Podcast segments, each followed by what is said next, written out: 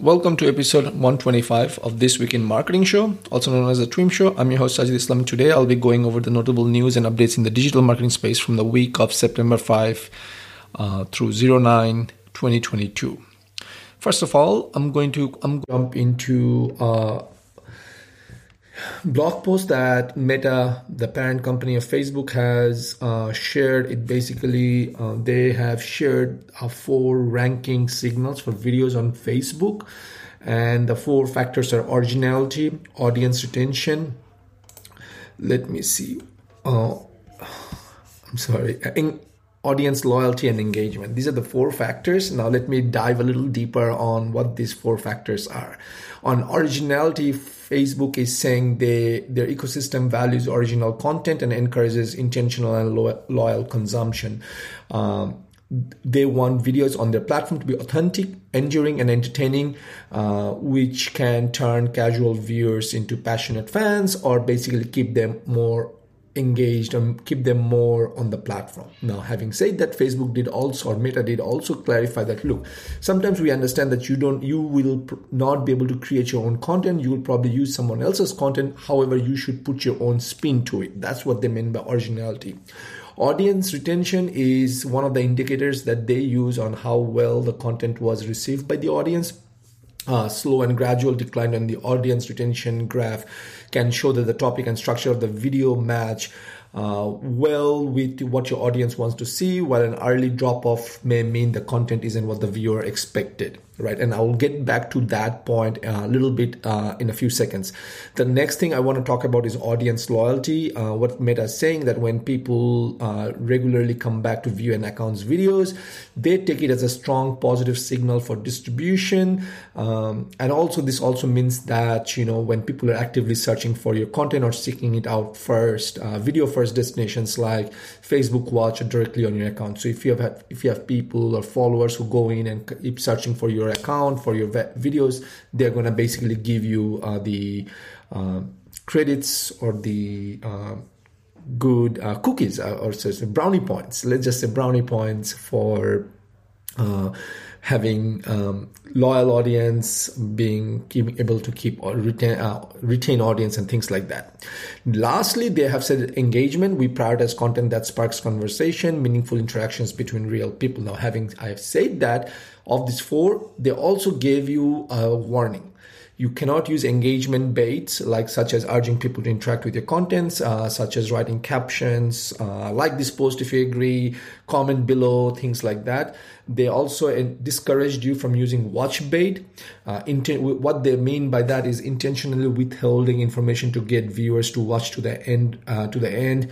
If you were to t- ask me, I would say they probably look at it in how many people are basically scrolling forward to get to the uh, last bit of the you know video and lastly clickbait luring viewers to click on a link for information in, intentionally omitted from the video, like using one of those open loops and keeping them coming back and things like that.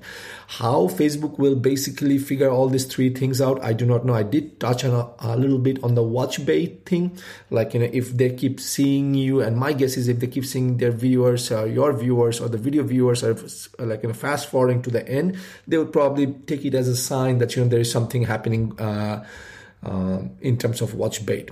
Uh, with that, folks, that's it. Uh, let's move on to the next topic.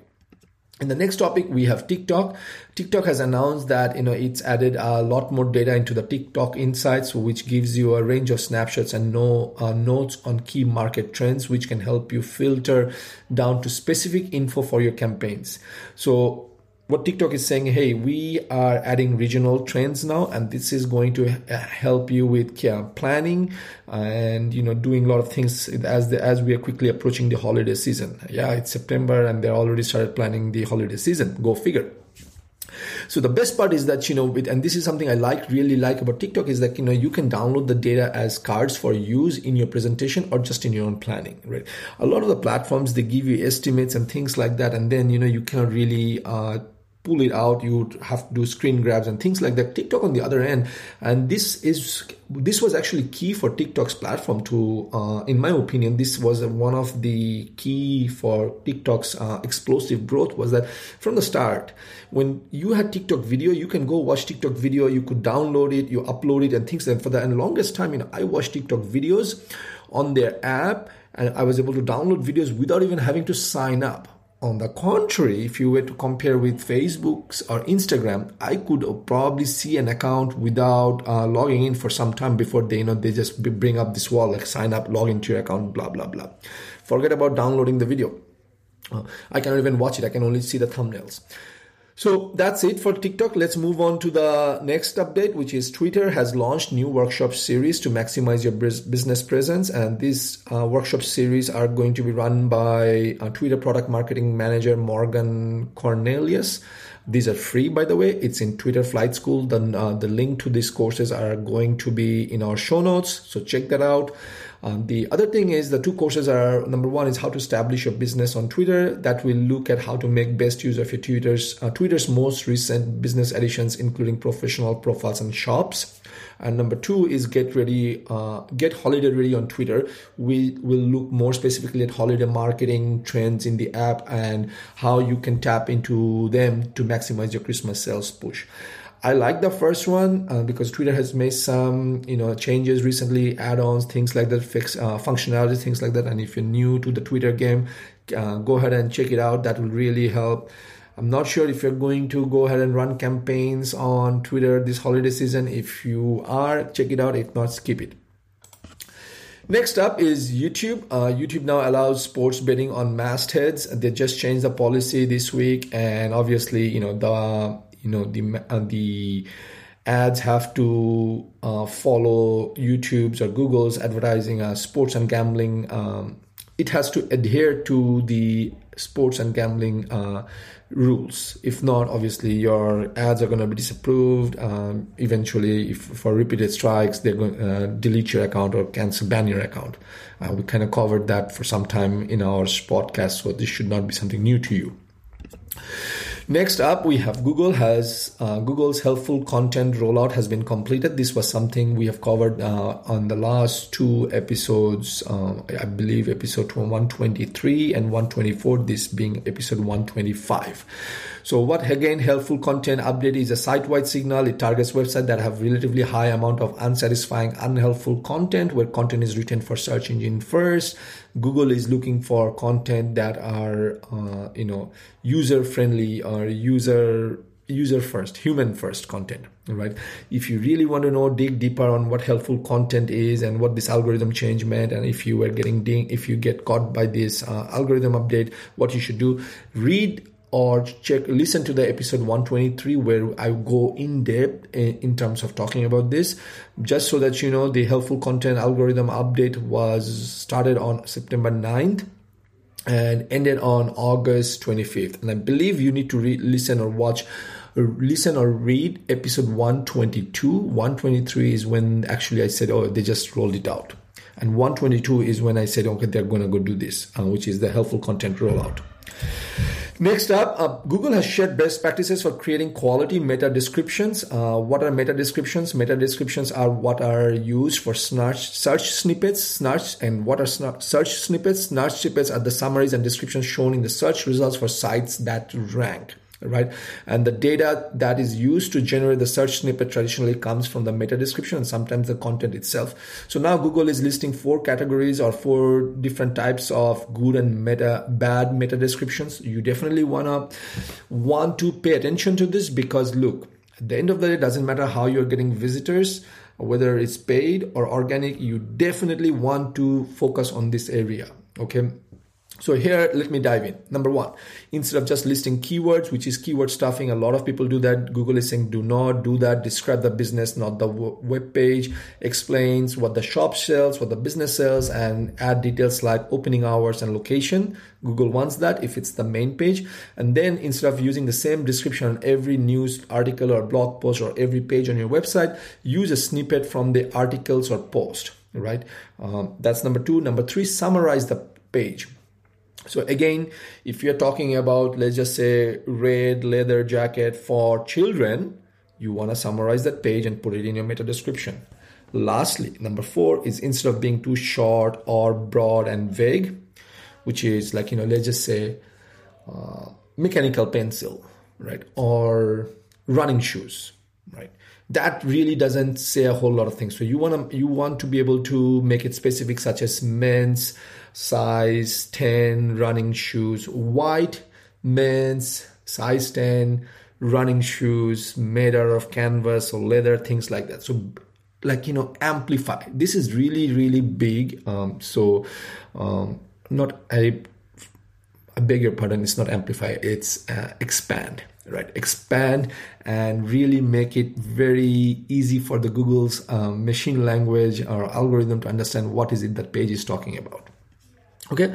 Uh, i believe that's it. I will go ahead and put the link to the you know updated google's uh, this description of the link uh, best practice example in the show notes. Check it out if you have time. Next up just a reminder because uh, google has reminded us all that you know smart shopping campaigns will be sunsetted and any new campaign starting from uh, the google merchant center will be performance max. Uh, should you upgrade to performance max uh, should you not it's totally up to you. Um, if you don't do it google is going to automatically do it. Then the question is should you run performance max? Again it depends from account to account how much you're spending what your business looks like what who you're targeting things like that. That is something i cannot really answer um, you know for everyone because it's too generic. But if you have any questions or if you have doubts or if you think performance max is the right campaign for you or not go ahead and reach out right? But alternatively, I would say, you know, in the past, I've seen in some clients' account that, uh, you know, smart shopping campaign does do well uh, to a certain point, but it has to be supplemented with uh, Google um, search campaigns.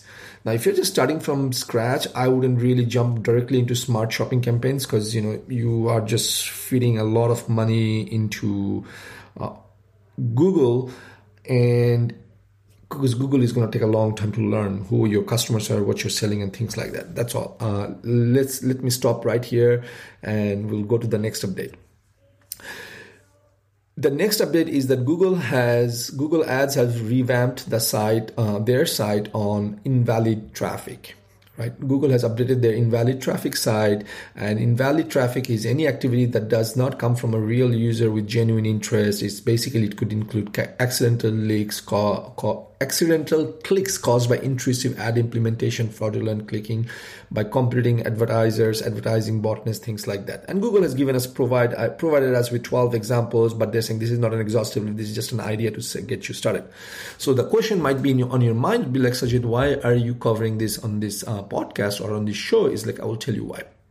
Number one, most of the time we are on the other side, other side of on this side of the equation where we are paying for ads to be shown on different web properties across the web, right? Uh, and by that I mean you know Google search page, on Google search results page, or it's going to be on someone else's site, whether if they have you know if we're running display campaign. We need to be aware of what's happening across the web and this is where you, why you should not do your ads by yourself. You should have an ads person because the ads person especially if you're running a google's display campaign you want to be able to go in and check where my ads are showing up and you should go and take a look at those sites and then you should like look at it.